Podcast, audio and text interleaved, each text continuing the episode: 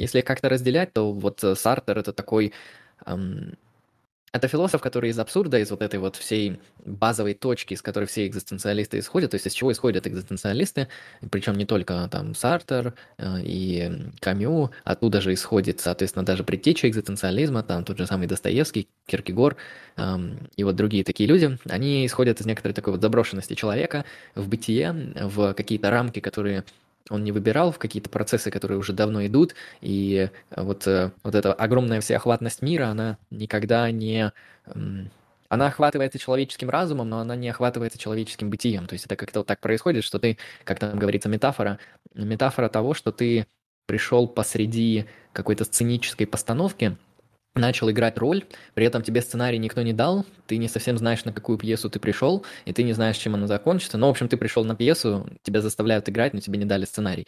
И вот это метафора жизни, это метафора вот этой вот э, заброшенности на нас, как вот людей, которые не выбирали свое бытие, понятно, но с этим бытием как-то нам надо э, считаться, нам надо, ну, это для нас некоторая проблема. Это вот проблема смысла, проблема, что делать, как жить, как ловить кайф, если Бога нет, и, и так далее. А если Бог есть, то как тогда жить-то? Ведь Бог это совершенно иное, нежели человек и прочее, прочее. Так что вот эти все проблемы, эм, проблема смысла жизни, проблема там тоски, именно такой экзистенциальной, знаешь, не тоски чисто эмоциональной, хотя эта тоска тоже нагружена, а тоски такой по тоски по смыслу, тоски по какой-то озабоченности, эм, чем-то, что добавит в вашу жизнь, ну, действительный порядок, э, смысл и прояснит все вопросы, и вы сможете в этом существовать. Но вот с этой проблемой сталкиваются экзистенциалисты, как такой вот мрак ничто, или проблема отсутствия смысла жизни, проблема просто потери всех ориентиров и ориентиров онтологических, да, но все эти ориентиры, они упираются в вопрос, как жить, на вопрос смысла жизни, вопрос абсурда. И вот все это приходит к точке такой абсурдности, и об этом Камю, например, пишет. То есть Камю, он начинает, в принципе, с того, что вся наша жизнь — это на самом деле абсурд, потому что с точки зрения Камю, как он приводит этот свой гениальный мысленный эксперимент про миф о Назифе, миф о Сизифе, он, Сизиф, то, чем занимается Сизиф, для нас, ну, является абсурдом. То есть Сизифа наказали боги за какую-то фигню, а, он даже об этом уже на самом деле и не помнит, или я не помню, это не особо важно. Но, в общем, Сизиф наказан, и он выполняет довольно рутинные задания, поднимает камень, и камень падает, потом он поднимает камень на гору, и он падает. Он делает это вечно и знает то, что когда поднять камень, он упадет, и он не может делать иначе. И для нас это ситуация такого абсурда, то есть человек в этой ситуации, он не живет осмысленной жизнью, ну, это действительно такое суровое наказание, наказание на вечный абсурд в каком-то смысле. И вот с точки зрения Камю мы все наказаны на этот вечный абсурд, мы все сизифы, мы по жизни занимаемся абсолютно тем же самым, мы постоянно делаем какую-то рутинную, а, незначимую, либо значимую в каком-то абсолютно неинтересном вам смысле деятельность. Ну, там Камю он часто приводит в пример всяких клерков, да, или клерки, там, не знаю, банковские клерки, юристы, и другие такие офисные рабочие, которые сидят, какие-то бумажки печатают, на какие-то звонки отвечают, что-то какую-то деятельность похожую на работу делают, но мы, нам кажется, что это, это какой-то странный ритуал, это ритуал абсолютного ничто, абсурда и бессмысленности. То есть мы, например, понимаем, почему люди в качалке бегают на беговой дорожке и тягают штангу. То есть даже такая однотипная, систематическая, одно... А, не разнообразная деятельность для нас кажется осмысленной, потому что люди хотят там красивую внешность, люди хотят а, не знаю, там, подкачать здоровье, а, да, люди хотят там социальный успех, потому что ваша внешность влияет на ваш социальный успех, это, это абсолютно, который глупо спорить, вот если, если заниматься какими-то такими вот открытиями в социальных науках, социальных исследованиях, то мы можем точно сказать, что между вашей внешностью, которая может быть конвенционально признана красивой, и корреляцией, и успехом высокая корреляция. То есть, ну, причем во всех популяциях. И, и критерии хорошей внешности, они плюс-минус плюс-минус в широком смысле одни и те же. То есть, если вы здоровый, если вы не урод, если вы не сильно накачанный, не сильно худой, э, если у вас там нормальные черты лица, то, в принципе, уже все хорошо. Ну, как-то так. Так вот, а, мы понимаем, нам кажется, что люди, которые действуют в качалке, абсолютно однотипно, у них как-то все осмысленно это выглядит. Но люди, которые действуют точно так же в офисе, здесь смысл их деятельности кажется абсурдным, потому что это просто перебирание бумажек из одной точки в другую точку непонятно зачем. То есть непонятно даже на что это влияет, а если влияет, то ну, почему, нафига это делать, если это не так незначительно.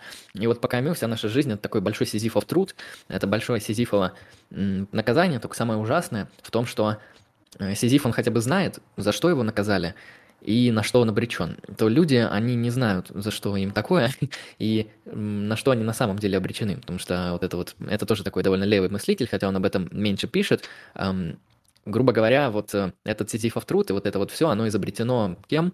Оно изобретено капиталистами, оно изобретено буржуазной пропагандой и другими вот этими всеми идеологическими прошивками, которые позволяют вам думать, что бессмысленная деятельность, она на самом деле осмысленная. Ну, вот как-то так. А, но, опять же, эта мысль у него не выражена. Камю, он не такой левый, как Сартер. Камю, он скорее... Камю скорее нравится искусство, литература, вот такая вот писанина, спорт и живопись. Живопись и спортивные игры. Он любил футбик играть.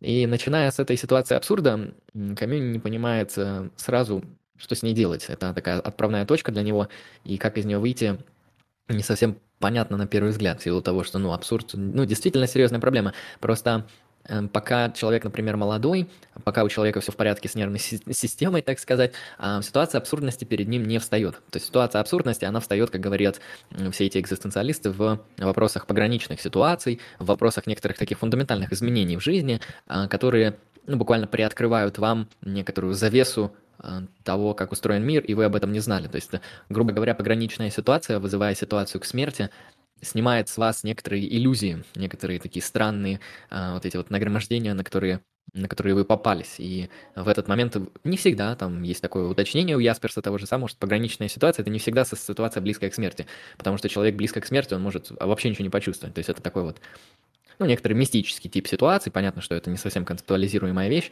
Ну, как и весь экзистенциализм, это не совсем концептуальная философия, это что-то наподобие, что-то между религиозной и психологической философией, как-то так. Она поэтому интересна, потому что люди любят религию, и люди любят эмоции и психологию.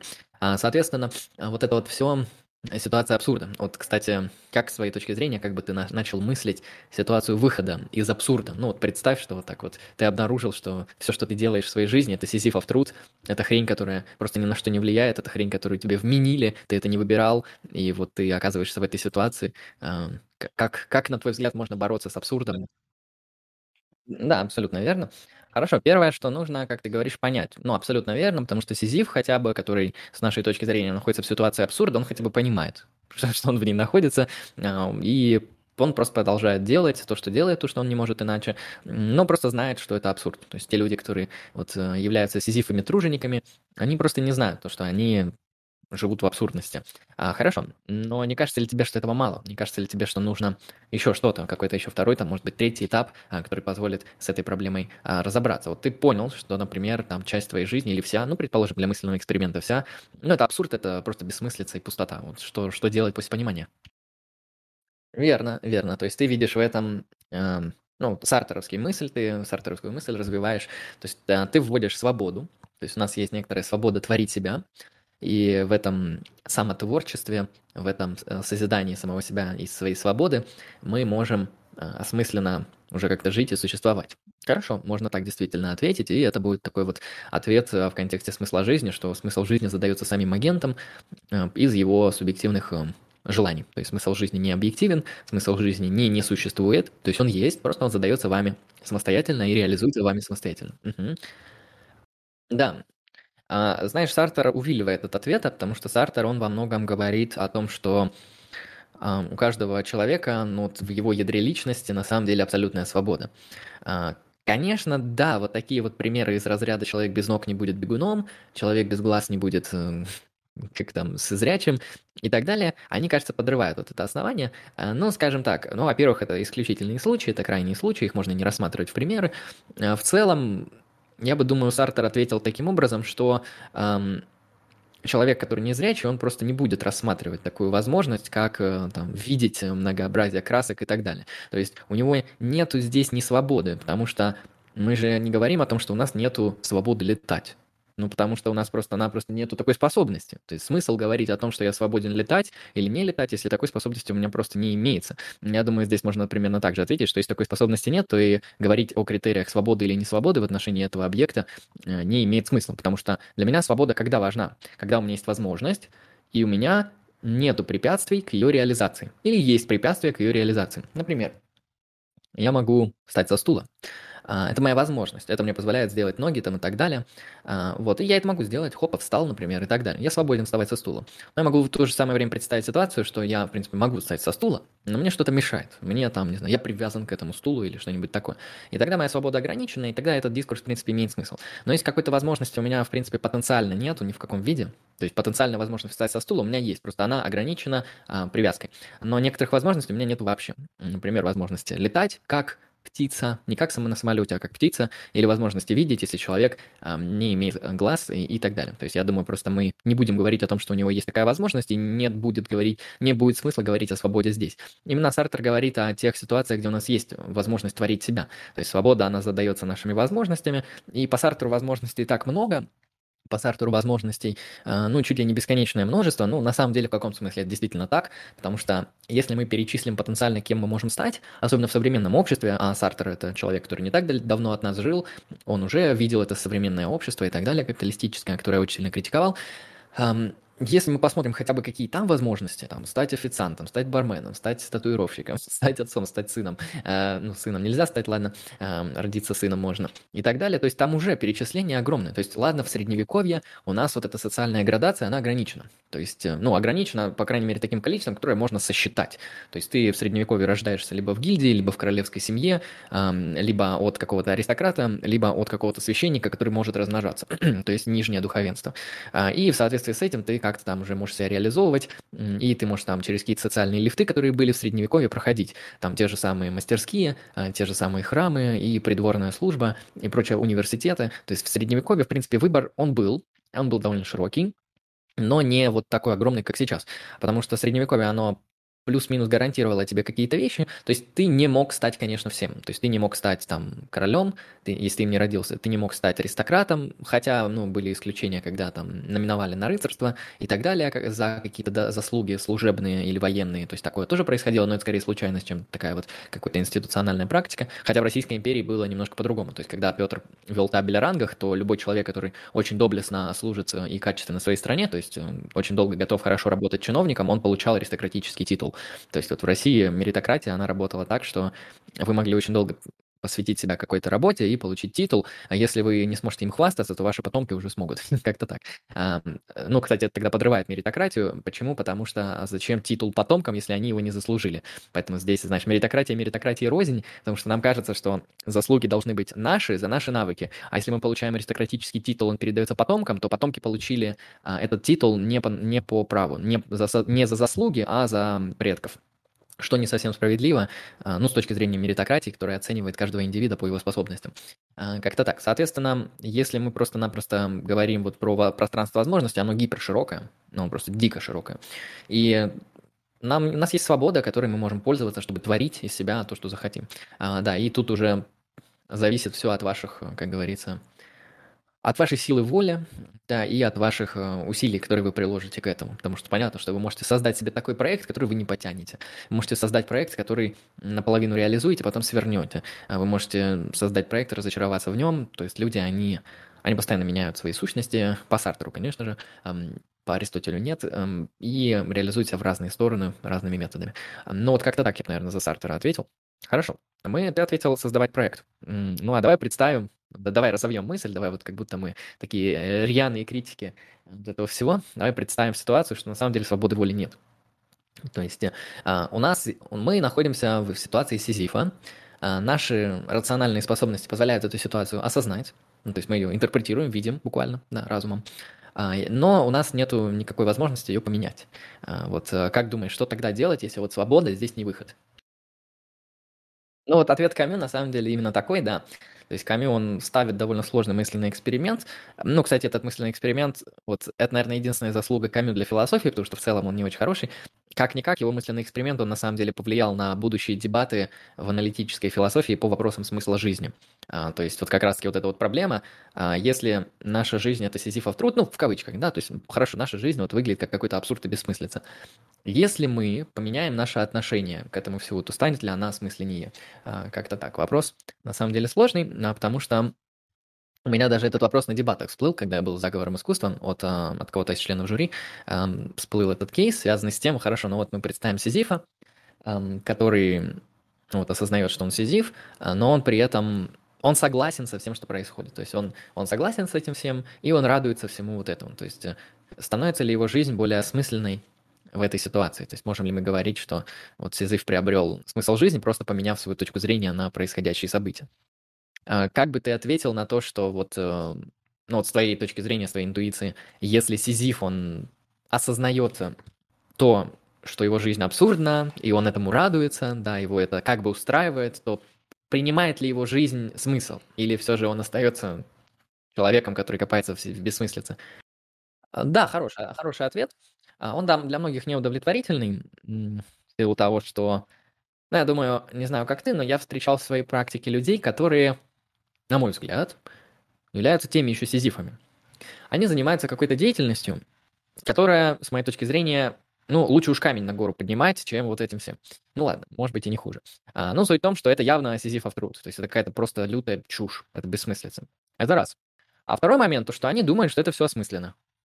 Я на них смотрю, и мне страшно. То есть для меня человек в каком-то дичайшем заблуждении. То есть я вижу, что человек вот как раз-таки именно в этой ситуации он в максимальной степени бессмыслица находится. То есть мало того, что он делает бессмыслицу, так он еще и находится в иллюзии того, что она осмыслена, что продлевает вообще э, делание этой бессмыслицы. Потому что если бы он хотя бы осознал, что она бессмысленна, возможно, у него получилось бы хотя бы что-то поменять. Возможно, а может нет.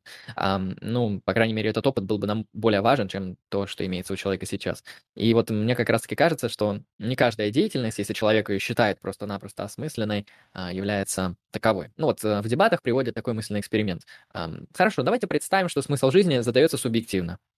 А, ну, то есть, как субъект решил распоряжаться своей жизнью, такой его смысл. А, единственное условие, этот смысл не должен влиять на действия других агентов. Потому что если он влияет, тогда у нас контраргумент, что, ну вот смотрите, неважно, какой смысл он в жизни выбрал, он мешает другим агентам, например, он выбрал быть серийным убийцем, убийцей, поэтому мы это не учитываем. Учитываем тот случай, когда человек выбирает, что ему делать со своей жизнью, при этом не мешает никому. И вот какой-то человек, он выбрал своим смыслом жизни эм, отрезать себе ногти и собирать их в банку. И все, что он делает, это он, соответственно, там систематически отращивает ногти, отрезает их и собирает их в банку. Вот. Вопрос. И он убежден, что это осмысленно, да, ему эта практика нравится, его никто не заставляет, он никому не мешает. Представим, что он живет на какое-нибудь пособие, поэтому ему не надо там не работать, ничего, то есть вообще без проблем, нормально себе живет, кайфует. А, вот, срезает ногти и собирает их в банку собственные. Чужие не отрывает. А, и вот э, здесь у нас возникает интуиция. Ну, у меня, по крайней мере, возникает, что все же этот человек в чем-то не прав. То есть нельзя, ну, некоторые смыслы жизни можно выбрать, они будут осмысленные, но собирать банки в банку ногти – это не, не талон смысла, и это как раз-таки, ну, мне хочется сказать, что это неправильный смысл, и с моей точки зрения это как раз-таки неправильный. Потому что, на мой взгляд, смысл жизни человека, он заключается в реализации его внутреннего потенциала раз, и эм, желательно настолько, насколько это возможно, достижение общего блага для своей ближайшей популяции, ну, то есть для твоей сферы влияния. Ну, то есть, например, вы живете в городе, вы можете работать кем-то в этом городе и оказывать э, благо эм, этому городу. Да, вы, например, работаете продавцом булок, и вы кормите определенное количество людей булками, они наслаждаются хлебом и так далее. То есть вы здесь оказываете благо не только для себя, прокачивая свои навыки там, кондитерского дела, но и совершенствуете э, на благо популяции. То есть делаете мир лучше, доставляете людям какой-то импакт. Вот такую жизнь уже можно назвать осмысленной, потому что как минимум два критерия соблюдаются. Человек реализовывает свой потенциал, и человек, э, соответственно, помогает достигать счастья другим людям э, в той или иной степени. Но вот когда мы говорим о вот таком чисто субъективистском подходе к смыслу жизни, где смысл жизни это вот как хочу, так ворочу, то, мне кажется, здесь абсурдное следствие, по крайней мере, для нашей интуиции. Ну вот просто в силу того, что а, мы, мы тогда вынуждены будем сказать, что человек, который выбрал смыслом жизни собирать ногти в банку, он прав. Ну, предположим, не на пособие, а на пенсию по инвалидности. То есть, предположим, наша социальная структура, она устроена достаточно справедливо, чтобы дистрибутировать, перераспределять определенную степень налогов в отношении наиболее уязвимых, а, в данном случае это инвалиды, ну, как минимум. Часто, часто туда попадают еще какие-то группы людей, там, нацмены и прочее, ну, вот становимся на инвалидах, кажется, что инвалиды действительно уязвимые. И вот, а, предположим, он там какой-то мелкий инвалид, и вот он так живет. Как-то так. Так что, на мой взгляд, это недостаточно. Вот, и Томас Нагель, на самом деле, у него хорошая статья есть по этому поводу, вот к дебатам про аналитическую философию, про смысл жизни там. Um, Томаса Нагеля есть статья маленькая, «Абсурд» называется, и Томас Нагель, он пытается найти хотя бы какие-то годные доводы и аргументы в пользу того, как мы можем про смысл жизни говорить эм, в контексте реального чего-то, вот в контексте чего-то, что действительно есть а, и существует. То есть он, знаешь, он, эта статья очень интересная, может быть, тебе бы даже советовал ее прочитать, если интересна эта тема, она небольшая. А, Нагель там говорит, он берет, знаешь, самые популярные аргументы пессимистов против оптимистов. Ну, те, против тех, кто, то есть тех, кто против смысла жизни, э, и тех, кто за смысл жизни. То есть пессимизм, оптимизм здесь в этом смысле понимается. Э, и он берет аргументы пессимистов, те, кто отрицают какой-либо смысл жизни, э, ну и он там берет какие-то такие аргументы из разряда но вот какой смысл жизни, а, если мы живем временно? То есть мы живем недолгое количество лет, и мы умрем, и все, что мы достигли в течение нашей жизни, оно, оно уйдет в небытие, раз, разрушится и так далее, и так далее. И Томас Нагель задает вопрос, а что, если бы мы жили вечно, у нас у нашей жизни появился бы смысл? То есть какая разница, временно копошиться в бессмысленности или вечность копошиться в бессмысленности? И кажется, что пафос этой статьи заключается в том, что Томас Нагель сейчас начнет спорить с вот этими всеми мамкиными циниками, нигилистами, пессимистами, а он на самом деле усиливает их позицию, потому что он разрушает позиции нигилистов и, и углубляет их одновременно. То есть он разрушает слабые и как бы имплицитно контрабанды проносит новые. То есть мне эта статья в плане стиля очень дико нравится. Я не готов ее оценить концептуально, потому что вопрос смысла жизни, ну, онтологически довольно сложная вещь, на мой взгляд, его нужно объяснять. Ну, то есть, на мой взгляд, смысл жизни можно осмысленно без каких-либо там противоречий в какой-то более-менее когерентной системе, чтобы это не выглядело как просто я, я решил, чтобы это выглядело обоснованно и систематично, решить двумя путями можно. Может, еще какие-то есть, знаете, самые сильные. А, первое – это через теизм, то есть есть архитектор Вселенной, этот архитектор Вселенной создает еще и людей и задает им предназначение. Все, смысл жизни есть, потому что так решил создатель Вселенной, а, так, так решил разработчик мира и самое совершенное существо, которое смыслы, в принципе, задает. То есть какой смысл у человека, такой, какой создал Бог. А почему? Потому что Бог – это тот, кто задает смыслы. Все. То есть простая модель, когерентная, понятная, единственное, нужно разделять теизм. Но в теизме это работает отлично. То есть какой мой смысл жизни там? А, наход... Ну, то, что хочет от меня Бог, что от меня Бог хочет, чтобы я совершенствовался. А, ну, вообще зависит от Бога, на самом деле. Но если брать христианство, чтобы я совершенствовался, любил ближних и любил Бога. То есть Бог, на самом деле, не так много от меня хочет. Вот как-то так. За, за это он мне еще и вечную жизнь может дать потом по своей любви. И вот второй вариант э, – это аристотелевский вариант, который, понятно, появился до христианства, до теизма. Мы просто вводим человека в некоторое теле, теле, телеологическое пространство, то есть мы начинаем объяснять человека как такое существо, у которого есть э, определенное предназначение, связанное с его ну, для Аристотеля не совсем правильно говорить биологически, но сейчас мы уже можем это говорить с его биологической природой. То есть наша природа, она... Вообще природа вещей, она устроена по-разному, и с точки зрения Аристотеля весь мир, он телеологичен. То есть у всех вещей в мире есть цель. То есть какие-то вещи, они для чего-то существуют. То есть э, помимо того, что у вещей есть причины их производящие – это то, чем пользуется современная физика и наука для объяснения вещей. Например, ты спросишь, Откуда все, все, что произошло? Тебе опишут причину, а, большой взрыв. То есть, эм, почему вот такая вселенная разнообразная? Потому что большой взрыв. И у нас причина уходит в прошлое. По Аристотелю причины уходят не только в прошлое, но и в будущее. То есть есть причины не только откуда, но и для чего. И, к сожалению, современная наука не пользуется телеологией, или, к счастью, не знаю, в общем, эм, не пользуется фактически. И гуманитарная понемногу отходит от телеологии. Где-то после начала нового времени телеологию вообще практически полностью выгоняют. Вот, кстати, Томас Нагель – это тот, кто в другой своей работе про космос, э, сознание и ценности, он там защищает телеологию, то есть с его точки зрения эволюция, она телеологична. Он говорит, что мы не можем, в принципе, понять некоторые вещи без телеологического объяснения, то есть он защищает это по принципу наилучшего объяснения, то есть с его точки зрения объяснение в контексте физикализма и такой вот механицистской картины, оно, они просто недостаточны. То есть они что-то объясняют, но лучше объясняет телеология. А по принципу наилучшего объяснения мы выбираем наилучшую гипотезу, поэтому выбираем телеологию. Ну, такие аргументы у него есть, но не будем об этом. Соответственно, второй вариант – это объяснить через вот аристотелевскую топику, что у людей, как и у других вещей, есть предназначение.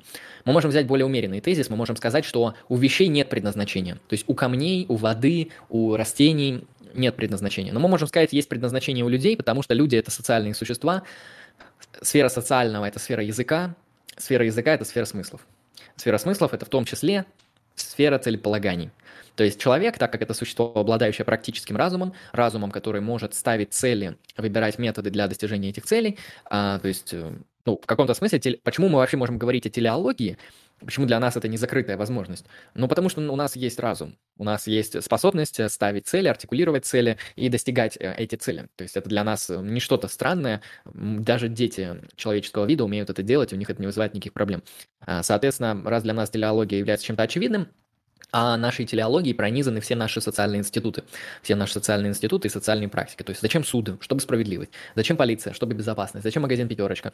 А, чтобы продуктовое благополучие было. Зачем банки? Чтобы кредитовать. А, вот, чтобы деньги э, в финансовой системе артикулировались и так далее, и так далее. То есть социальные институты, как через призму телеологии, рассматриваются, ну, в принципе, беспроблемно. Потому что социальные институты – это не естественные институты, они существуют на естественном, но по другим принципам. То есть суперментно на естественном, но по другим а, основаниям и законам. И, соответственно, здесь мы просто-напросто можем уже говорить, что раз телеология вшита в нашу практику, то для нас говорить о телеологии осмысленно. То есть для Аристотеля это было осмысленно, потому что он считал, что телеология – это свойство мира, ну, мы можем так не считать. Мы можем считать, что это свойство только нашего человеческого мира, свойство нашей человеческой практики. Ну, видовой. Ну, вот действительно, у нас есть разум, мы разумные существа, и из-за этого наша практика, она наполнена телеологией, целеполаганием, и практически значимыми действиями а, в контексте целей. И как-то так. Ну и, соответственно, в эти цели входит смысл жизни. И здесь уже можно определять смысл жизни в объективном таком натуралистическом ключе, а, в контексте там социального функционализма, например, человек как некоторая там социальная функция, человек как социальная роль, а, либо можно определять вот человек как существо с внутренним потенциалом, а, которое может его реализовать. А, ну, оно, кстати, не противоречит первой позиции, потому что ваша реализация может происходить через социальные институты. То есть вы можете занимать какие-то социальные роли, не знаю, там, артист, комик, циркач, полицейский, полицейский, пожарный, отец. Вы можете занимать эти роли, совершенствовать себя в этих ролях и при этом реализовывать свой внутренний потенциал. То есть вы потенциально склонны быть спортсменом-бегуном. И через социальную практику спорта, потому что, ну, если что, спорт, он не везде есть. Спорт, он, как говорится, институциональная практика, которая не во всех сообществах существует. И вот там, где существует, там есть такая вот социальная возможность реализовать ваш потенциал. И здесь смысл жизни, он уже просто вчитывается в некоторые объективные рельсы. Почему? Потому что он не зависит просто от ваших желаний. Он зависит от общественной практики, а она не субъективна. Она интерсубъективна. Нельзя сказать, что она объективна, потому что объективные вещи – это законы природы, это там естественные взаимоотношения объекты, это физика, химия, биология и так далее, и так далее. Вот туда смысл жизни вряд ли отнести можно. По Аристотелю можно. Но дело в том, что у Аристотеля как бы метафизическая физика. То есть в этом такая вот интересная игра слов. По Аристотелю физика метафизически нагружена. То есть э, у него в физике есть телеология технологию. То есть, грубо говоря, если бы Аристотель жил сейчас, он бы сказал, что у квантовых процессов есть предназначение. Мы так не говорим в целом. То есть, Рыбников, может быть, так говорит, но в целом люди так не говорят. А, но мы можем говорить, что у институтов есть предназначение, у государства есть предназначение, у семей есть предназначение, и у некоторых людей в соответствии а, с тем, как они включены в социальные практики, есть предназначение. А, ну вот как-то так. То есть первый вариант – это через Бога, мы выстраиваем телеологию, а второй вариант через социальные институты, ну, то есть такое более натуралистическое описание, интерсубъективно, так сказать, смысл существует, и здесь вот он будет тоже объективным. То есть объективным в том смысле, что он не зависит просто от желаний, мнений и предпочтений агентов. И э, у нас есть какие-то критерии, которые четко нам смогут сказать, ну или хотя бы как-то намекнуть, что вот этот смысл жизни правильный, а этот нет. И вот когда я приводил пример с человеком, который выбрал смыслом жизни собирать ногти в банку, нам что-то подсказывает, что он не прав, что он в чем-то не прав. Ну вот с моей точки зрения, многие считают, что он не прав, э, не теисты. Теисты, понятно, почему считают, что он не прав. Не теисты, они, наверное, будут говорить, что он не реализует свои возможности. То есть вот смотри, у тебя так много возможностей в жизни, ты их решил потратить на такую чепуху. А, либо можно сказать, что это некоторый тип э, социально бесполезных людей. То есть люди это как-никак те, кто участвует в социальных отношениях, больших, маленьких, э, плоских, вертикальных, это не важно, но если вы в них не участвуете, то вы ну, грубо говоря, бесполезны для общества, а так как вы существо общественное по своей природе, то вы не реализуете свой потенциал. Вот как-то так это можно обосновать в контексте того, как смысл жизни можно мыслить объективно. Тебе какая позиция больше нравится? Э, да, то есть если через теологию, э, ну, то есть через Бога, то смысл жизни объективен, он, он не зависит от мнения агентов, он зависит от позиции Бога, и через социальные институты объективно, ну, интерсубъективно, да, объективно в том смысле, что не субъективно. А, не зависит от агентов. Да, это все объективные смыслы, потому что субъективные – это вот именно позиция экзистенциализма в таком вот махровом смысле. Если человек действительно выберет с точки зрения экзистенциалистов реализовать свою сущность, как а, собирать ногти в банку, они ему ничего не скажут. Они скажут, ну, это его выбор, это его смысл жизни, это его проект. Ну, можно либо через институт, либо через, ну, природу человека. Да, если говорить про институты, то в институтах телеология вшита. То есть это уже факт природы. То есть ты возьмешь любой институт, и ты увидишь, что он действует по телеологическим принципам. То есть это по факту его природа. Ты можешь там обна, ну, проанализировать там семьи, или свою семью, или семью других людей, и увидеть, что она имеет цели. То есть она, она не работает как просто законы природы, которые вот э, причинно развиваются случайно. Нет, если твои там родители или родственники, они что-то делают, они это делают из целеполагания. И эти целеполагания часто носят такой коллективный интерес, интерес семьи. И это уже телеология. То есть это уже факт. Ну, просто как бы... Если ты уберешь телеологию из этих объяснений, у тебя, ну, непонятно тогда, зачем, например, твоя бабушка тебе там вареники принесла. Ты не сможешь это объяснить. Ну, кроме того, что сказать, ну, у бабушки случайные нейроны, нейронные процессы в мозгах произошли, поэтому вареники оказались у меня на столе приготовлены. Но это плохая объяснительная модель легче объяснить, э, сказав, что бабушка реализует э, общую э, цель вашей семьи, чтобы внуки с голоду не сдохли, например, или что-нибудь такое.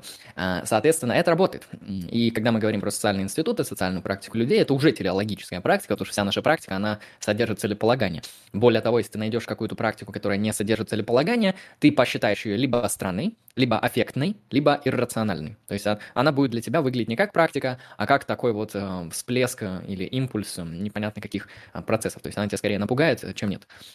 Соответственно, это уже работает, и такая модель наиболее адекватна. Либо можно, да, принять телеологию человеческого организма. Можно сказать, что у человека есть предназначение, эм, потому что, ну, уже тут, тут уже посложнее сказать, потому что, ну, можно, можно сказать это интуитивно достоверно, что все люди, они видят в себе какой-то потенциал и пытаются его реализовать. Ну, это кажется, что это очевидно в том плане, что практика многих людей, она с этим сопряжена. То есть люди, они в своей практике пытаются найти, что им близко, и пытаются в этом просовершенствовать себя. И когда люди, например, так не делают, мы говорим, что у этих людей какая-то поломка. Например, у них там dead inside наступил, вирус dead inside их заразил, или а, у них просто беды с башкой, или химия в мозге сломалась, или еще какие-нибудь проблемы начались в жизни и так далее, и так далее. То есть у них проблемы. Но в нормальном состоянии вот люди, они просто к этому стремятся. Стремятся сделать себя лучше, а, ну или других людей, которые их окружают, тоже сделать лучше.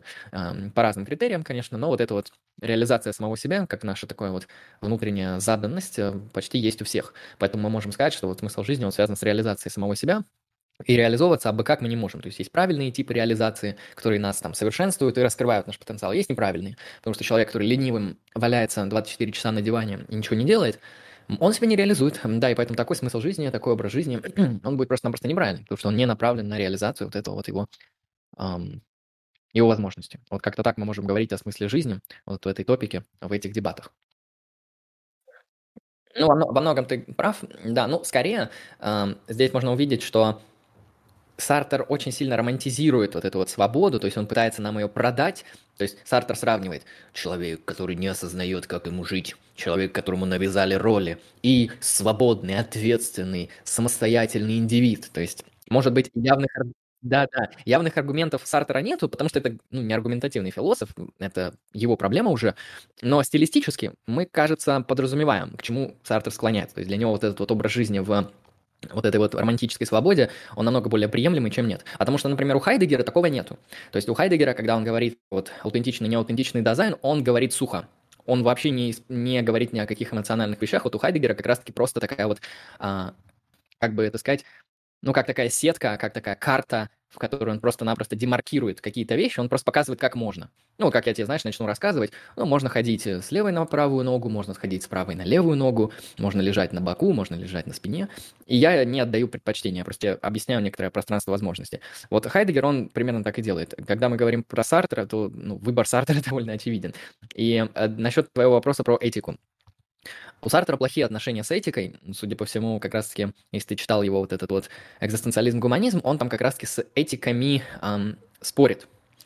Он там с этими этическими людьми, в принципе, и вступает в спор, то есть он спорит с Кантом, и где-то в других работах он спорит с утилитаристами. То есть он говорит о том, что ни Кант, ни утилитаризм, а аристотелизм тогда еще не хайпанул, поэтому про Аристотеля все забыли, всем равнодушно, так сказать, было на Аристотеля. Ни Кант, ни утилитаризм не могут ответить на вопросы, как правильно поступать э, рационально.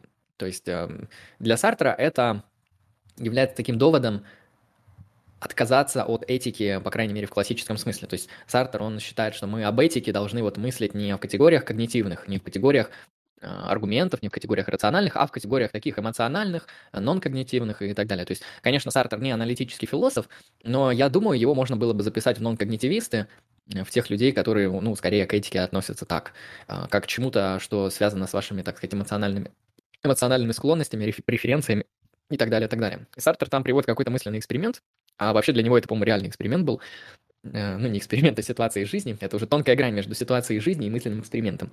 С Артуру там, по-моему, пришел какой-то чел, и он спросил, а вот мне нужно, у меня дилемма, то есть у меня выбор между двумя ситуациями. я француз, да, и у меня выбор. Я могу пойти в сопротивление, и это важно, потому что это патриотизм, это моральный долг защищать свою страну, а, я там молодой способный юноша, я пригожусь. Вот, это первый долг. А второй долг, а, перед ним стоял то, что у него мать больная, и он, соответственно, он думает остаться, в общем, с матерью и помогать ей, или пойти в сопротивление. И, соответственно, по-моему, этот чел говорит, что ни одна моральная система не может ему найти ответ, потому что последствия, грубо говоря, и там, и там могут быть одинаковые, а где-то вообще мы не знаем, какие последствия могут быть. А долг, ну, кантианская этика здесь не очень работает, потому что здесь конфликтующий долг. А конфликтующий долг между эм, помощь своим близким и э, помощь своей родине. Ну, в принципе, да, это конфликтующий долг, а, потому что мы обязаны своей родине, и мы обязаны своим близким. Тут сложно решить, как это соотнести. Ну, я думаю, нормальные кантианцы, они бы легко соотнесли, они бы сказали, надо идти в сопротивление, потому что если ты пойдешь в сопротивление, а, то ты сможешь выполнить две задачи сразу.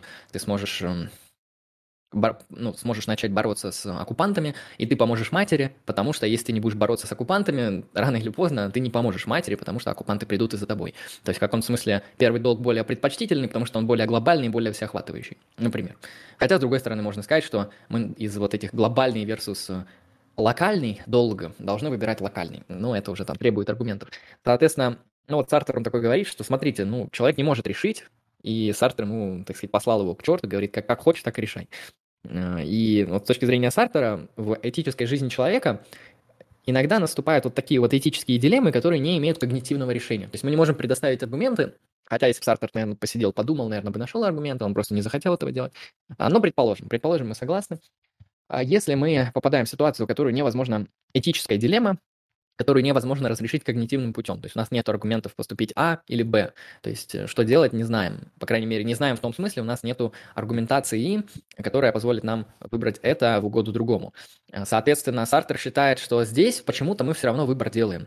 И этот выбор, он следует из вот этого внутреннего ядра личности, из нашей вот этой свободы, которая ничем не детерминирована. Свобода, которая не определяется там нерациональными размышлениями, ничем таким вот это, какая-то вот э, глубина нашего «я», которое позволяет выбирать. И вот по Сартеру большая часть действительно значимых выборов в нашей жизни, оно принимается именно так. То есть мы, когда совершаем какие-то фундаментально важные действия в нашей жизни, там, не знаю, идем в один институт и не идем в другой, выбираем жить с этим партнером и не жить с этим, а, идем на эту работу и не идем на ту, занимаемся этим творческим действием и не занимаемся тем.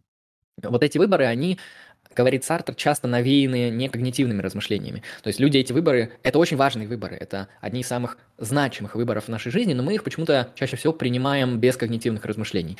То есть, э, ну, я думаю, если бы ты нашел пару людей, которая вступила в брак, и ты бы спросил, почему вы почему вы в браке? Вот, например, они там 5-10 лет в браке, вы спрашиваете, почему вы в браке? И они говорят, ну вот знаете, когда я ее встретил, мы пообщались, я когнитивно вычислил, что это выгодная сделка. То есть, во-первых, она красивая, во-вторых, она умная, в-третьих, она там богатая, а в-четвертых, в общем, мы там соотносимся характерами, в-пятых, у нее хорошие гены, вот, и семья, в принципе, качественная. И вот я это все высчитал, я такой когнитивно вычислил, ну, в общем, сами понимаете, приданное еще хорошее, и решил вот соотнести все эти плюсы, и на основании этого сделал выбор в пользу ее, а не в пользу другого.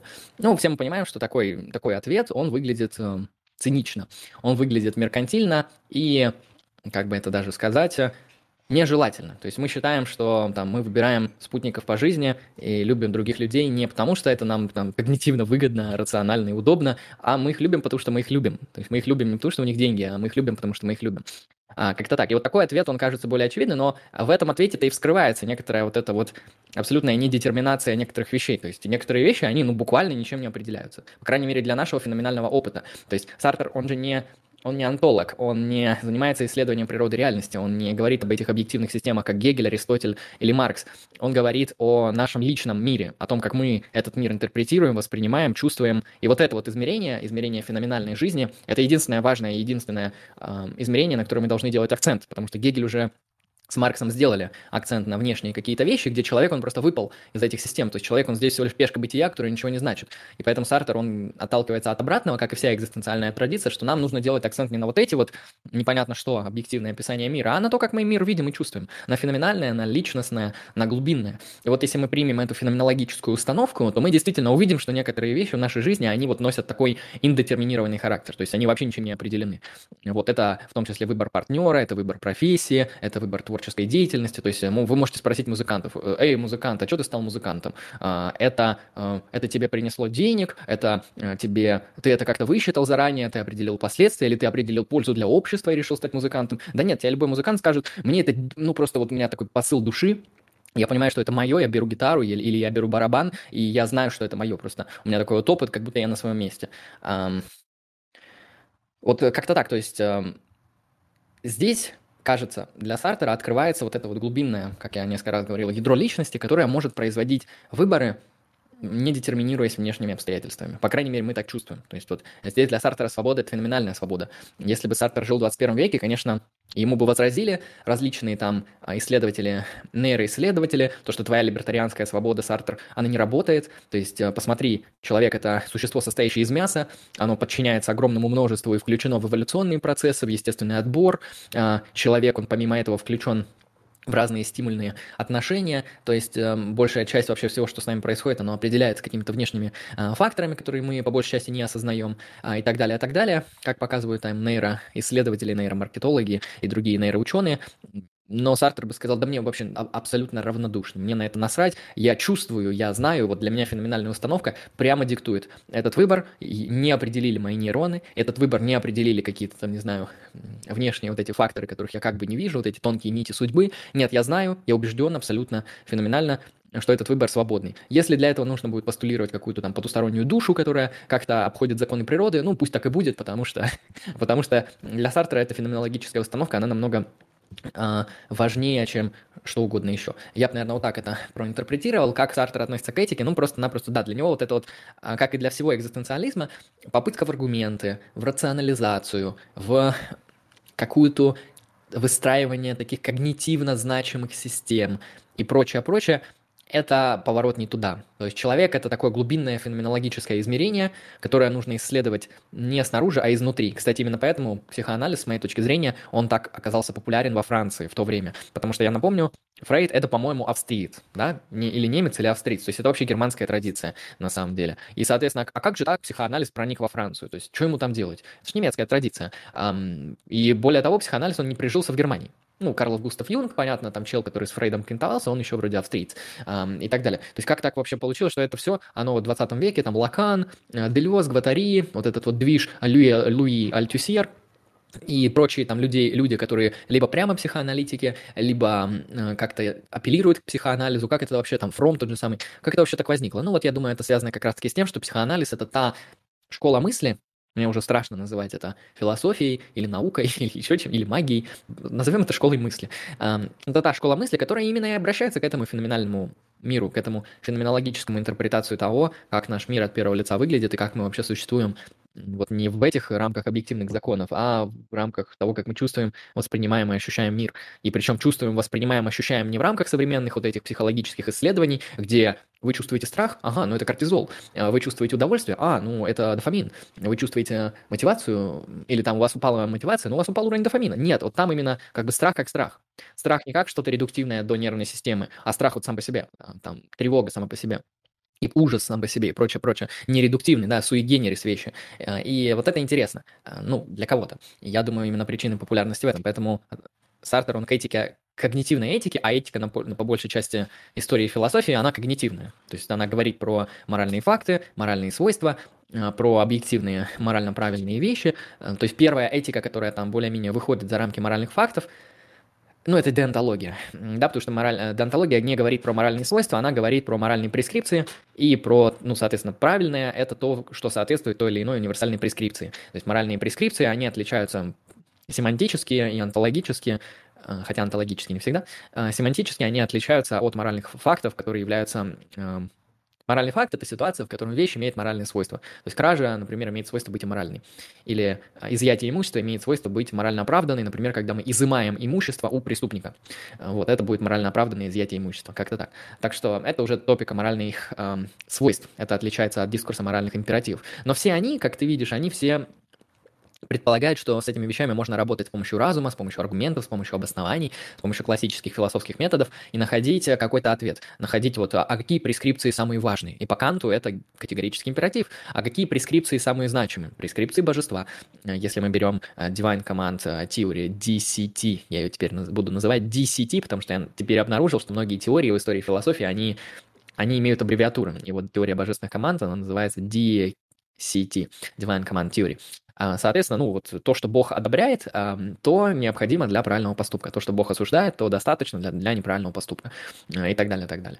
А, ну вот как-то так. То есть здесь есть какое-то когнитивное измерение, какое-то рациональное понимание, что правильно, что нет. Сартер говорит, да нет, ни хрена. То есть э, сколько бы вы ни выстраивали этих ухищрений, я все равно принимаю на каком-то другом основании, которое вообще не рационально, оно вообще не когнитивно. Оно иногда даже не эмоционально, то есть оно часто похоже на какую-то эмоциональную склонность, а иногда оно похоже на какой-то порыв судьбы, взлет а, интуиции, мистическое откровение, ну то есть что-то, что вот уже даже Понимаешь, даже вот эмоции, их можно когнитивно интерпретировать, потому что есть психология, когнитивная психология и даже психоанализ. То есть это все все же попытка когнитивно схватить эмоции, то есть описать их в каких-то значимых терминах, чтобы понимать, как это работает и прочее, прочее. Но Сартер, он говорит даже про то, что вот ну, вообще вот по ту сторону когнитивного, вот это вот какое-то такое мистическое ядро личности, которое производит непонятно какие вещи и непонятно по каким принципам. Вот э, это для Сартера важно. На самом деле ты вот поднял вопрос, который передо мной встал года через три после того, как я познакомился с экзистенциализмом, потому что в практике слова употребления, то есть до того, как мы начинаем совершать концептуальный анализ, но до того, а что мы делаем с этим термином? Мы его используем. Мы его используем для описания, ну, там, разного опыта. А, там, я выбрал эту девушку, это был для меня экзистенциальный выбор. Например, мы вот так говорим, и для нас это понятно. Или там, я прочитал Ницше, и у меня произошел э, такой экзистенциальный кризис. Да, то есть я думал о том, что мир кошмар, а оказывается в мире очень много оптимизма. Или наоборот, прочитал Шопенгауэра и подумал все наоборот. Как-то так. То есть когда мы используем вот это слово вот э, в контекстах таких, мы примерно схватываем а, его значение. Ну, то есть мы понимаем, о чем речь. То есть о каком-то таком а, значимом, не сводимом к чему-то обыденному изменению. Причем изменению на уровне смыслов, восприятий, пониманий и так далее. Но знаешь, в чем проблема? Проблема в том, вот я ее для, для себя через три года открыл.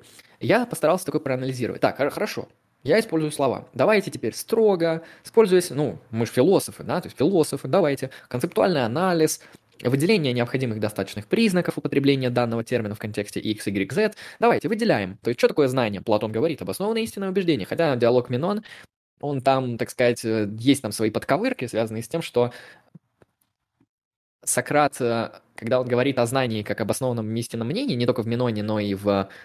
Я забыл название диалога, Теотет, теотет, но и в теотете. Э, они там говорят как бы о знании как разновидности мнения, то есть это редуктивный анализ до э, некоторой формы мнения, но при этом они там оговариваются, что, ну вот смотри, до того, как мы провели редуктивный анализ, мы можем с легкостью использовать это слово и понимать, о чем речь. То есть как мы можем понимать то, что мы не проанализировали? Это значит, что эта вещь, она не обязательно анализируется.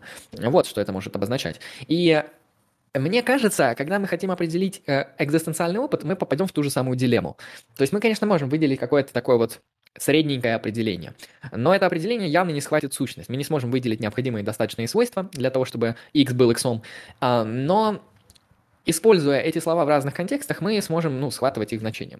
А, это раз. То есть я, я пришел к выводу, что экзистенциальный опыт, вот это вот э, прилагательное, да, там экзистенциальный x и прочее, прочее, оно просто-напросто не может быть э, определено в каких-то редуктивных терминах. То есть я не могу сказать, что экзистенциальный – это значит глубоко эмоциональный. Я не могу сказать, что экзистенциальный – это который связан со смыслом жизни. Не могу сказать, что это там всегда какой-то, который связан с значимыми ситуациями. Ну, по-разному бывает. А, и, соответственно, он не очень... Соответственно, экзистенциальный, на мой взгляд, попадает именно в эту проблему. То есть э, это не какой-то объект, который мы вот так вот можем просто концептуальным анализом выделить. То есть, например, мы, давай вот попробуем редуцировать. Что такое экзистенциальный опыт? Ну или там, как мы там говорили, ты спрашивал там, что такое экзистенциальный э, выбор, там, опыт. Хорошо, экзистенциальный X, вот так вот. Что это такое? Ну, мы можем попытаться редуцировать. То есть, какой кандидат? Ну, экзистенциальный – это, наверное, форма... это что-то с чувствами. То есть, это, это похоже на что-то чувственное. То есть это явно, на первый взгляд, из сферы какой-то вот, ну, это не когнитивное что-то, да, это не что-то вот, что связано с такими вот э, чисто смысловыми вещами, ну, в смысле, а, смысловыми не в смысле смысла наполнения, да, а в а смысле такого чисто когнитивно чистого и прочее, прочее. А, это что-то, что похоже на какую-то эмоцию. Это какой-то тип эмоциональных состояний, но необычных. Возможно, это эмоциональные состояния, а, связанные с пониманием или осмыслением. А, вот видишь, вроде эмоция, а вроде смысл добавляется когнитивный. С осознанием, возможно, чувственным осознанием. Мы же не все когнитивно осознаем. Возможно, с каким-то чувственным пониманием значимых для нашей жизни вещей. Вот можно выдать вот такое вот какое-то редуктивное определение. Мне было его довольно сложно выдать, потому что я сейчас в голове крутил, вертел, как можно хотя бы высказаться. Ну, предположим, оно не очень удачное, там будут какие-то исключения, но на первый, на первый такой взгляд можно что-то такое происпользовать. И, соответственно, а, ну, проблема в том, что оно, во-первых, слабое, во-вторых, когда мы говорим об экзистенциальном X, да, экзистенциальный опыт, экзистенциальный выбор, экзистенциальный смысл, а, мы все же берем какой-то такой очень широкий спектр значений, который не редуцируется вот к чему-то там одному или к двум, или к трем, или к пяти. Ну, вот как-то так. Поэтому я бы сказал просто-напросто, что когда мы говорим про экзистенциальное, мы не можем это определить. То есть оно, оно sui generis, то есть оно простое, не состоит из каких-то частей, оно не поддается редуктивному анализу, по крайней мере, не поддается успешному редуктивному а, анализу. Поэтому здесь нам остается просто-напросто смотреть, как это слово используется в разных контекстах. А, нет, а вот как раз-таки все не понимают, все догадываются, просто кто-то чаще использует слово. Ну, то есть здесь вот, как говорится, стратегия понимания этого слова, оно одно. Чаще использую его в нужных контекстах. Вот если ты будешь его использовать в правильных контекстах, э, и это будет часто, ты примерно схватишь, что это такое. Ну, это вот, кстати, мы немножко даже копнули в философию языка, потому что вот, вот эту процедуру, которую мы совершили, ее довольно сложно совершить, если мы, например, не разбираемся в философии языка, ибо нам нужно знать ну, как работают термины, как работает редуктивный анализ, как работает нон-редуктивный анализ. То есть, возможно, ну, нон-редуктивный анализ не может быть назван анализом, так что а, это вообще, ну, анализ подразумевает редукцию, разложение на какие-то составные элементы, а если такого разложения невозможно сделать, то эта вещь, она не редуцируется, то есть она существует как простая, ну, либо она не существует, можно произвести, например, процедуру элиминации, можно просто-напросто сказать, что этой вещи нету, и все, а, как-то так, так что но раз эта вещь для в каких-то объяснительных схемах, тогда мы ее просто признаем sui generis, некоторым простым термином, который используется в разных контекстах. Вот, как-то так. И схватывается именно в этом контексте, а не, а не в каких-то общих определениях.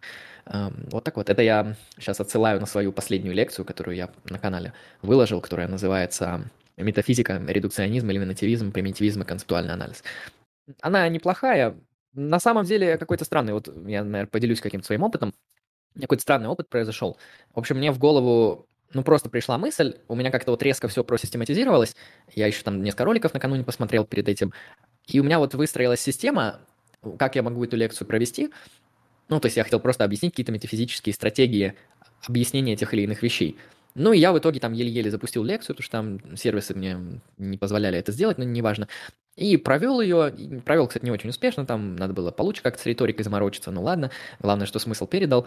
И, соответственно, ну все, то есть лекция вышла три дня назад, и я уже, на самом деле, три дня прошло, и только сейчас я начинаю осознавать импакт какой-то от этой лекции, я начинаю продумывать все, что я сказал, я начинаю углублять все, что я сказал, оно у меня выстраивается в какие-то более глубокие такие сети э, взаимоотношений, взаимосвязей. Вот я начал как-то теперь построже подходить к тому, как мы можем анализировать концепции, я начал понимать там, что такое объяснять, как generis, как мы можем редукцию производить, как мы можем элиминацию производить. Ну, в общем, лекцию я провел, и она уже как три дня закончилась, а вот те самые экзистенциально важные, да, мысли, э, повороты и размышления, они только сейчас начались. Это какой-то очень такой, на самом деле, прикольный, необычный опыт, что все, что хотел сказать, сказал, но самое важное ты получаешь сейчас.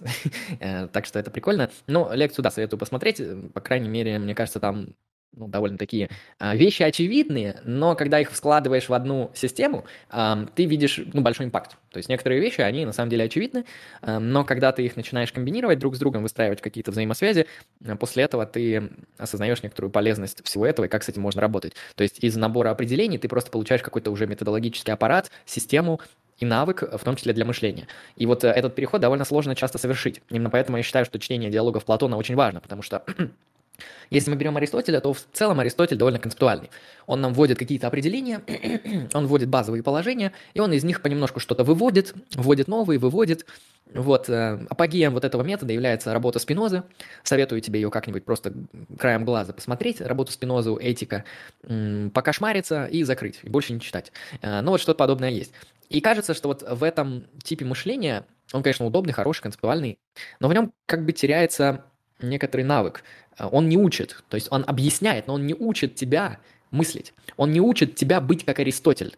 Потому что Аристотель, он вообще-то, чтобы все это написать, он очень долгое время учился. Он очень долго приобретал кучу скиллов, навыков, а, понимания и проработки.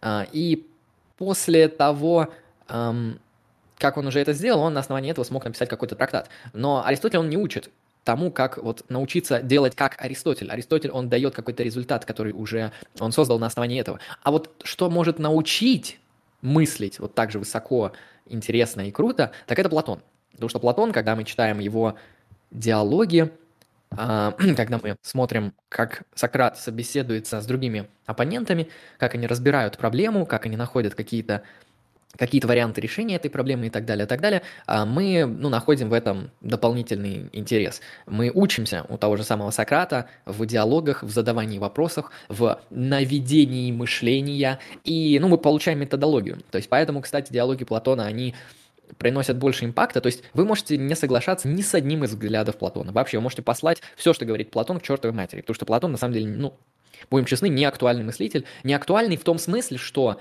все его концепции не мейнстрим.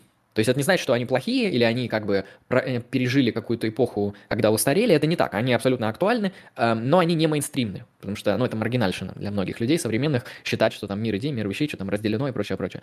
Но как учитель мышления, платоновские идеологии, ну, я уверен, в Академии Платон был довольно интересным человеком, вот это вот действительно шедевральный экземпляр, потому что философия – это не только знание концепций, это умение пользоваться особым философским инструментарием и методологией. Вот э, тот же самый, как я рассказываю в этой лекции, методы там редукции, элиминации, концептуального анализа, обнаружения примитивизма, объекта и прочее, прочее. Вот эти все методы – это очень важно для философа, как для философа, для того, чтобы философ не только был пересказчиком э, тех или иных мыслей, но мог и когда надо самостоятельно прорассуждать на какую-то философскую проблему, так же как юрист, э, который, например, изучил все законы, это, конечно, хорошо и круто, но этого недостаточно. Хороший юрист – это тот, кто еще и умеет применять закон. Может сказать, на основании этого закона мы сейчас напишем иск, потом мы там подадим апелляцию, здесь вот так запишем, хорошо, такие-то будут условия, такие-то сроки, ага-ага. Вот это вот запустит процесс, и мы выйдем с такими-то примерными ожидаемыми результатами ну или неожидаемыми. Вот это уже применение закона. И понятно, что вторая практика намного сложнее, чем первая, потому что знать закон, ну, действительно легче, хотя и это требует труда, поэтому,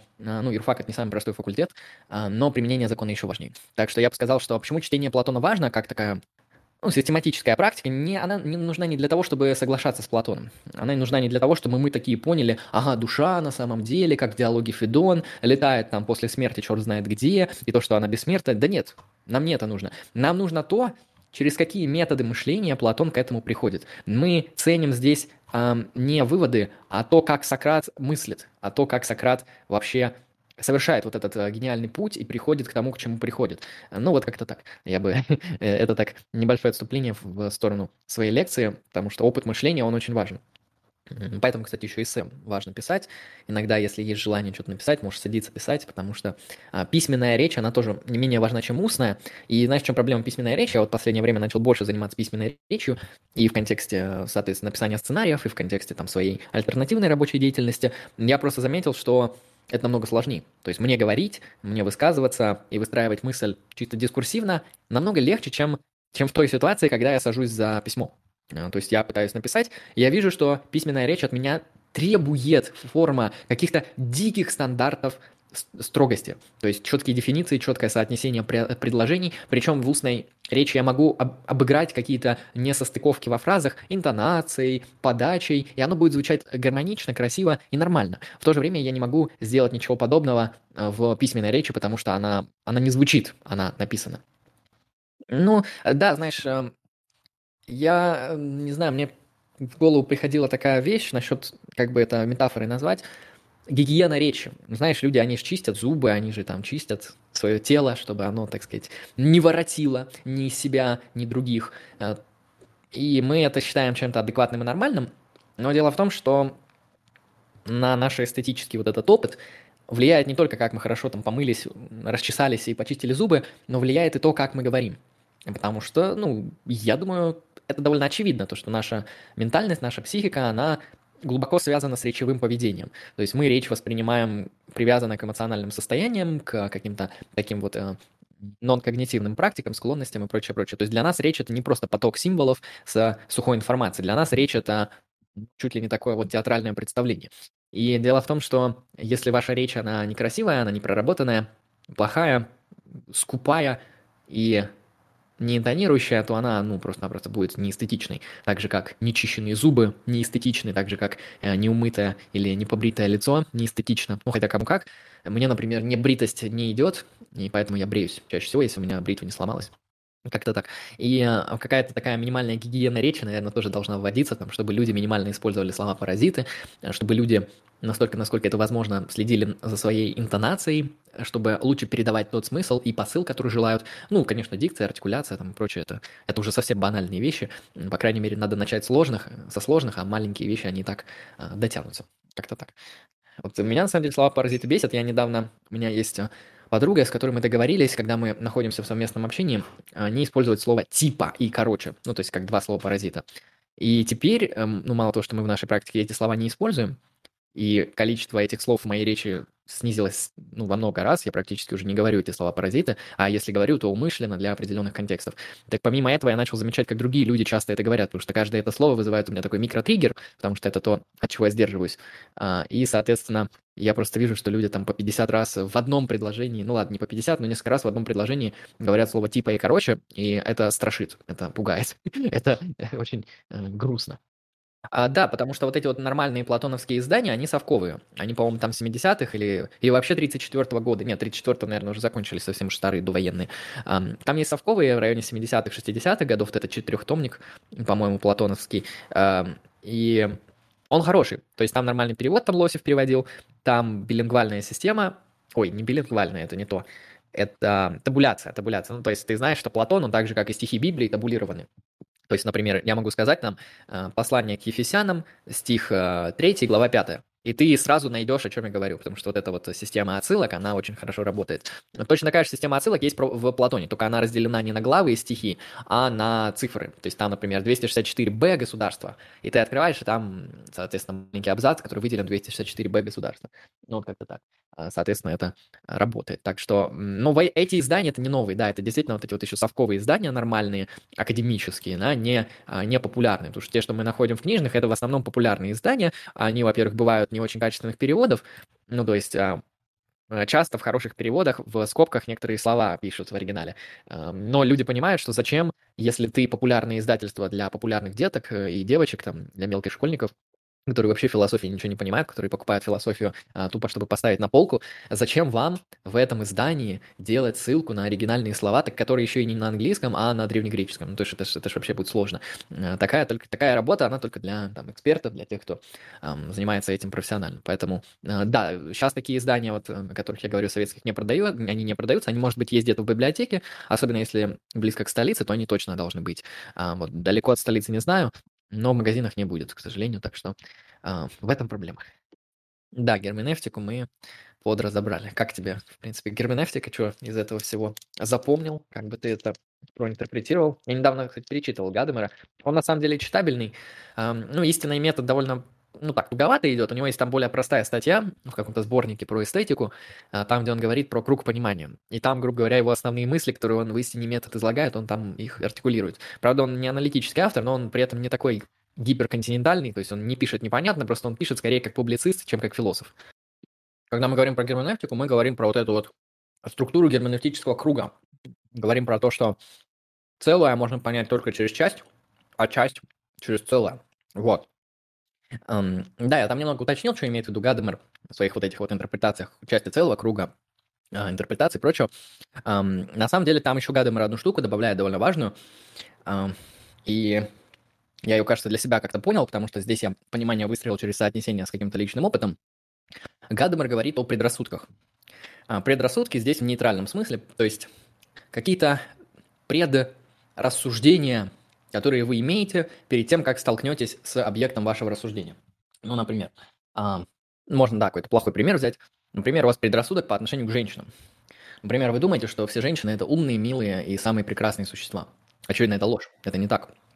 И в этом плане вы на основании этого предрассудка будете интерпретировать весь опыт, который попадет в вашу э, сферу интерпретации. То есть у вас заранее заданное предпонимание, так называемое, тут предрассудок и предпонимание на самом деле синонимы. И на основании этого предпонимания вы уже интерпретируете вещи, которые попадают в вашу сферу интерпретации. и без этого никак. Говорит Гадамер, это его, наверное, основной тезис, связанный с тем, что все, пони- все понимание вещей, то есть понимание смысла, оно возможно только если есть предрассудки.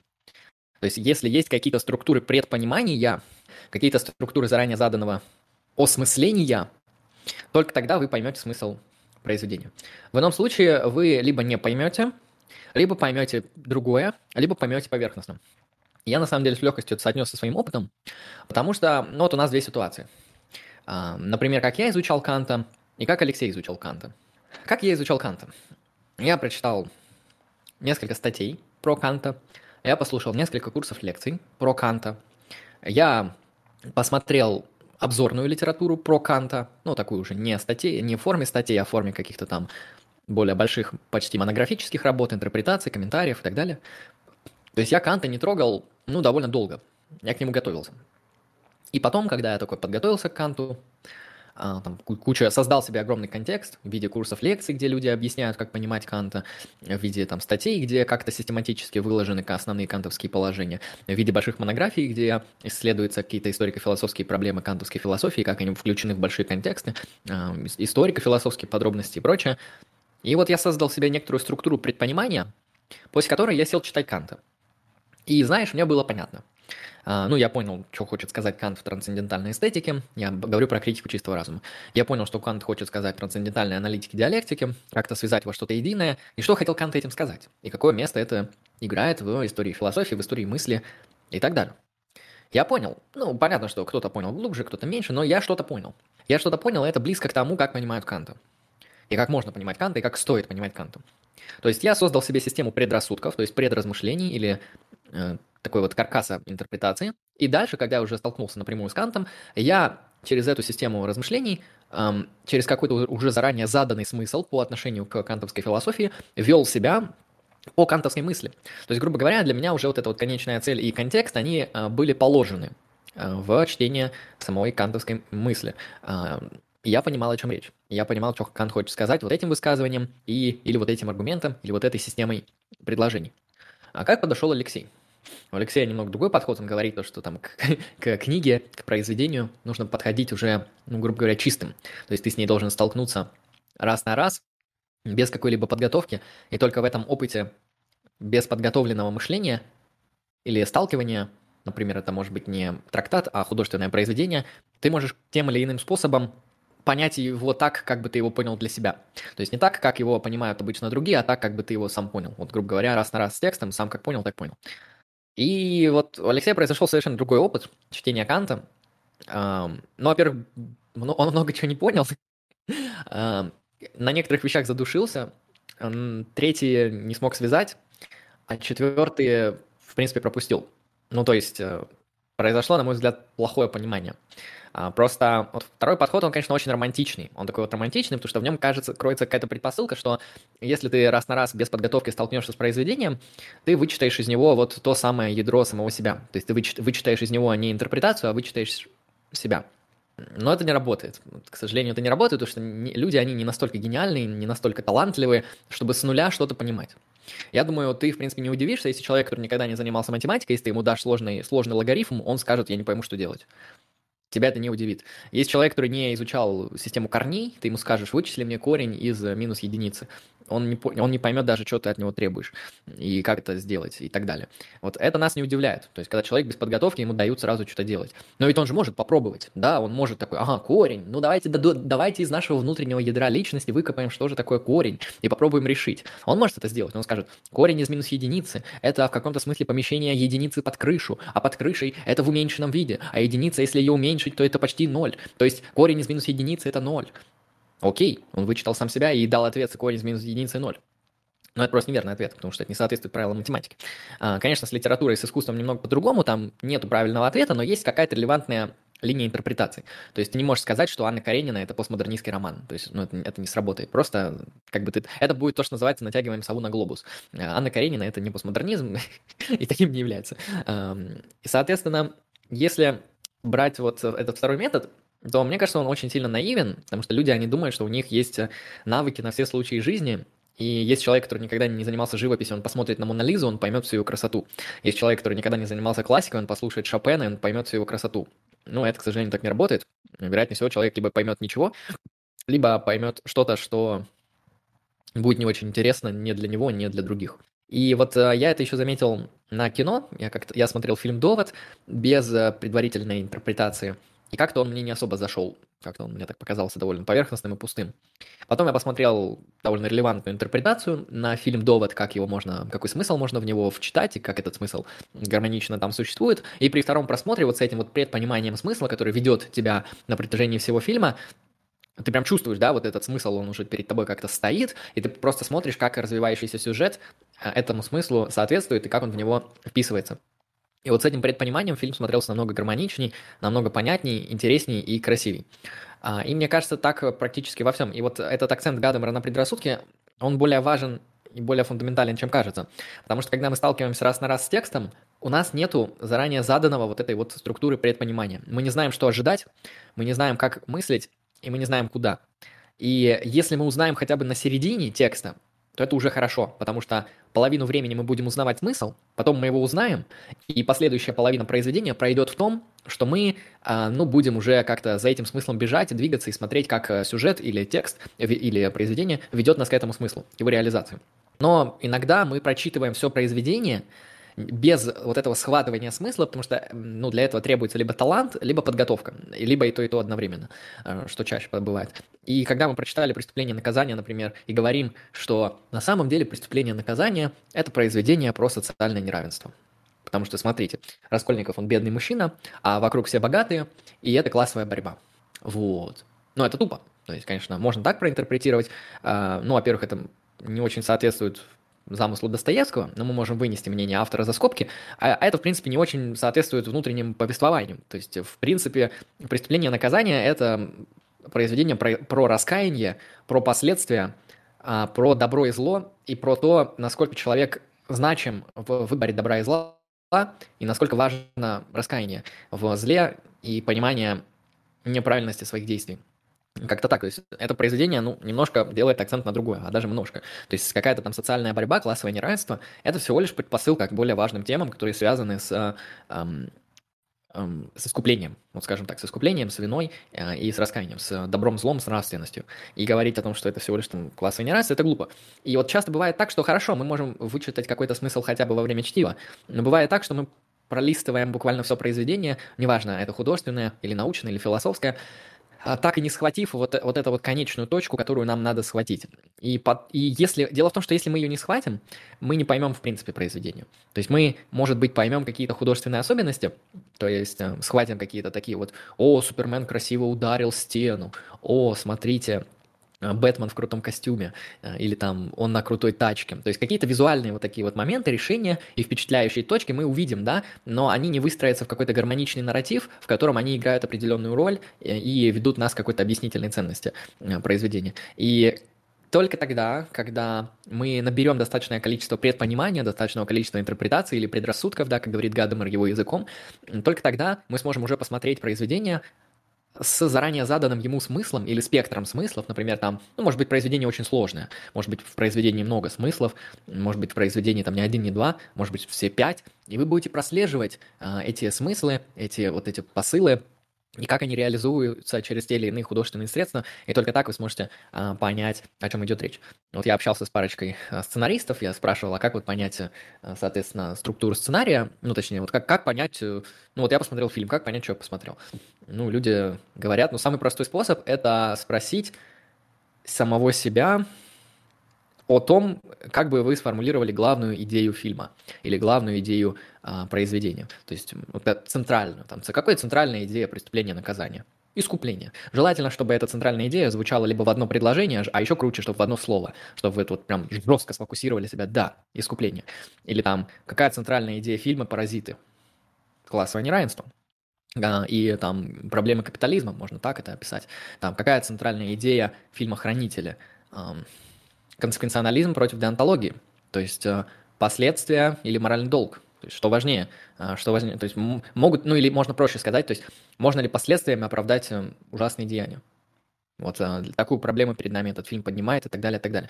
И вот выделяя что-то подобное, зарисовывая такие маркеры, мы можем пытаться уже словить какой-то смысл и дальше уже с ним работать, пересматривать, смотреть, насколько он гармонично вписывается, реализуется и прочее. Поэтому, на самом деле, мне кажется, вот Гадамер, конечно, его структура герменевтического круга, она очень важна, в том плане, что нам нужно мы не можем понять произведение по частям, мы можем понять его только в части в контексте целого, а целое в контексте частей, но вот его интерпретация предрассудков, его интерпретация а, предпонимания, оно, по-моему, намного важнее, просто потому что оно соответствует практике, причем не только художественной, но и какой-то такой вот связанный даже с философскими текстами, то есть когда мы лоб в лоб без должной подготовки сталкиваемся с а, произведением, мы имеем риск его не понять. То есть почему кинокритики, они кино пересматривают? То есть они, им что, не хватило двух часов, чтобы все увидеть? Ну да, не хватило. Потому что когда мы смотрим первый раз, у нас еще нет предпонимания. Мы смотрим, потом мы формулируем идею, потом смотрим второй раз, смотрим, гармонично нет, а дальше там начинаем дорабатывать. То есть, если первый просмотр а, кино это такой вот скорее эстетически художественный, где мы пытаемся просто-напросто посмотреть на те художественные средства и приемы, которые выбрал режиссер, там свет, цвет, актеры, постановка кадра, сцены, монтаж, переходы, звук и прочее, то второй, третий просмотр это уже просмотр именно там на уровень семантики, то есть что хотел что хотели нам сказать этим фильмом, э, какая цель у этого фильма, какая цель у этого произведения и так далее. Это, как я вот недавно не узнал, на самом деле, то, что оказывается «Ведьмак», я просто посмотрел пару роликов, где сюжеты про Ведьмака из книг рассказывают, я узнал, что «Ведьмак» — это вообще произведение про проблемы, э, как бы это сказать, расового угнетения, ну, в общем, шовинизма и там, на, на почве расы, на почве, ну, в общем, расизм, да, наверное, так будет проще сказать. То есть «Ведьмак» — это произведение про проблемы расизма, потому что там есть э, куча таких ситуаций, где там господствующая раса людей, она там, ну, там же фэнтезийный мир, да, там кроме людей есть там всякие гномы, орки, эльфы там и прочие-прочие чудища. Вот, они находятся в угнетенном положении на основании своей вот этой вот видовой принадлежности. И на самом деле «Ведьмак» — это SGV произведение, просто-напросто очень хорошо прописанное, проработанное, где вот эти вот расовые э, проблемы шовинизма, э, проблемы там гендерного неравенства, социального неравенства, ну, даже социальное неравенство там вторично, потому что там на, на то, что аристократия там какая-то неправильная, на это очень маленький акцент делается. То есть там на самом деле проблемы именно вот этой вот озлобленности людей на других э, на других невиновных людей по какому-то э, вот этому коллективному признаку, например, их видовой, расовой и прочей принадлежности, вот этого вот там очень много. То есть на самом деле фильм про расизм, про шовинизм, про вот такие вещи, ну не фильм, а книги, э, по крайней мере в пересказе того, что я слышал. А, и это интересно, да, то есть когда мы смотрим на произведение «Ведьмак» как на SGV произведение, оно становится, ну, более понятным, что ли. А, там неважно, мы разделяем этот смысл или нет, это совершенно неважно, но просто без вот этого предпонимания мы не поймем, что хотели нам донести, что хотели нам сказать, и почему это и не то. И на самом деле у меня теперь даже появились аргументы, которые оправдывают то, что в «Ведьмаке» очень много там каких-то черных эльфов и прочее, прочее. А, это не баг, это фича, потому что изначально это произведение, оно про проблемы вот этого вот расовых сегрегаций, расовых угнетений и прочего-прочего. Если вы добавляете только больше, это не влияет на смысл, потому что смысл он как раз-таки про это, про то, что вот это все оно там имеет проблемы. А, там скорее проблемы сериала, например, «Ведьмак», в том, что он снят очень плохо, то есть там режиссура, операторская работа, подача сюжета и сценария ужасная. То есть, может быть, там какой-то SGV-состав, это вообще 50-я проблема, которая на самом деле не является проблемой на фоне того, как это плохо снято. Вот это проблема. А, вот в чем беда. И вот, на мой взгляд, вот эти вот предпонимания, оно очень важно для понимания. как- как-то так. А, поэтому а, советую тебе ну, это, кстати, ставит дилемму. Э, ставит дилемму, связанную с тем, стоит ли перед тем, как посмотришь произведение, читать рецензии, в которых будут спойлеры. Потому что ты не сможешь тогда поймать вот этого полного погружения в произведение.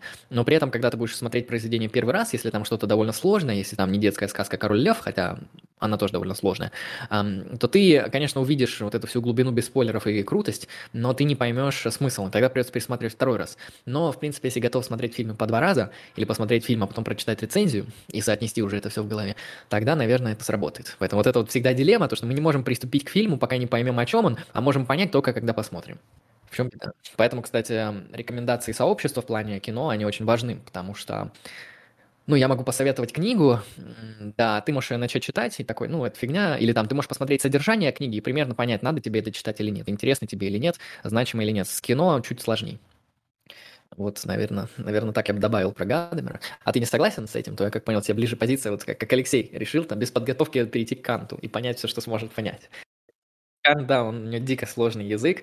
Я недавно перечитывал его статьи по практической философии, по политике, а, по интерпретации истории. У него есть философия истории, маленькая статья. Кстати, если тебе понравились статьи Канта, можешь еще чекнуть статью «Идея всемирной истории в гражданском плане», или как-то так она называется, небольшая страница 6, по-моему. Вот он там пишет просто, понятно, как... Э, ну, вот он пишет, как в своей работе, что такое просвещение. Вот этим вот адекватным, э, нормальным аналитическим языком. Когда ты открываешь любую его значимую работу, с его точки зрения, там, одну из трех критик или основы метафизики морали, он там какую-то дикость начинает творить. Он начинает на одной странице использовать 50 если не больше, а, классификаций, 50 определений, а, определения, которые нужны были только ему, то есть эти определения, они еще там не являются значимыми для истории и философии, для актуалочки, то есть там дидактические и ассертатические типы а, интерпретации объектов. Я даже не помню, что это, то есть я вообще без понятия. Но вот Кант это вводит, и он через эту штуку потом этим методологическим аппаратом пользуется. Ну, спасибо, Кант, хотя бы ты проясняешь, что ты имеешь в виду. То есть можно, если что, прочитать, что ты хотел сказать, потому что ты вначале все определил. И в этом плюс, но ну, просто, ну, это гипернагромождение, надо было как-то попроще, чтобы понятнее было. Потому что ты каждую страницу продвигаешься как, ну не знаю, как будто горы сворачиваешь. Очень, так сказать, туго это написано, но, по крайней мере, аналитично. А, в чем плюс? Так что вот, когда читаешь его политические работы, кстати, с точки зрения Канта, вся история, она движется к тому, чтобы получ, появился Евросоюз. Я, я так недавно заметил, это такой, это такой прикол у Канта. То есть с точки зрения Канта, Люди — это такие существа, которые разделены как бы на два. У них есть природная составляющая и вот эта вот номинальная составляющая, которая связана с тем, что это свободные, рациональные, независимые агенты. То есть люди, они как бы имеют две стороны. Одна априорная, другая апостериорная. И вот этот вот чистый разум у них есть, и, и включенность в исторические опытные процессы там, и так далее. И вот с точки зрения Канта а, вся история — это такая вот повсеместный процесс а, создания какой-то такой единой всеобщей а, республики, которая будет сдерживать мир. Потому что по Канту все люди, они там стремятся к миру, и в течение в течение всей своей истории. Они, конечно, стремятся к миру и постоянно воюют, но вот в течение истории прослеживает Кант, что войн становится все меньше и меньше, они становятся все менее кровавыми и кровавыми, и все приходит к тому, что эм, люди скорее готовы создавать вот эти вот государства свободных граждан, республики, демократии, эм, такие вот государства на основании свободы, а не на основании там диктатуры, подчинения, традиции, а, и так, иерархии и прочее, прочее. То есть для Канта, Кант вообще постоянно пишет там про свободу, про свободу, то есть свобода как такая основная политическая добродетель для него а, центральна. То есть, в принципе, для Канта, если политика, она строится не на свободе, то это не политика, это там варварство, там разбой и прочее. Нормальная политика – это республика свободных граждан. И вот с точки зрения Канта вся история, она понемногу стремится к тому, что все больше и больше появляется таких вот республиканских демократических государств, и идеально это то, что в мире станет их очень много, они объединятся в большой союз и будут таким вот э, держателем мира на всей земле. То есть из-за того, что эти государства, они не, не призваны конфликтовать друг с другом, э, ну, точнее, у них нет такой вот склонности, там, демократии с демократиями, как говорится, не воюют, то на основании этого, если таких государств будет очень много, то они не будут вступать в военные конфликты, и наступит такой всеобщий гражданский мир. Э, так что для Канта правильная, ну, то есть для, по Канту история, во-первых, с некоторой необходимостью стремиться к Евросоюзу, а во-вторых, по Канту это правильно. Э, так что как, в чем-то Кант был прав, Евросоюз, он действительно произошел. Там, правда, есть такая особенность, то, что между Кантом и Евросоюзом произошло две мировые войны, и вроде как бы Э, люди все стремятся к миру, к миру, к демократии, к свободе, а потом произошли две мировые резни, э, по масштабам которых больше не было, там, с ядерным оружием и прочее. И вот после этого только э, люди поняли, что надо Евросоюз, ну, как-то так. Причем Евросоюз, я не знаю, в каком году образовался, наверное, где-то уже во второй половине 20 века, там, ближе к концу.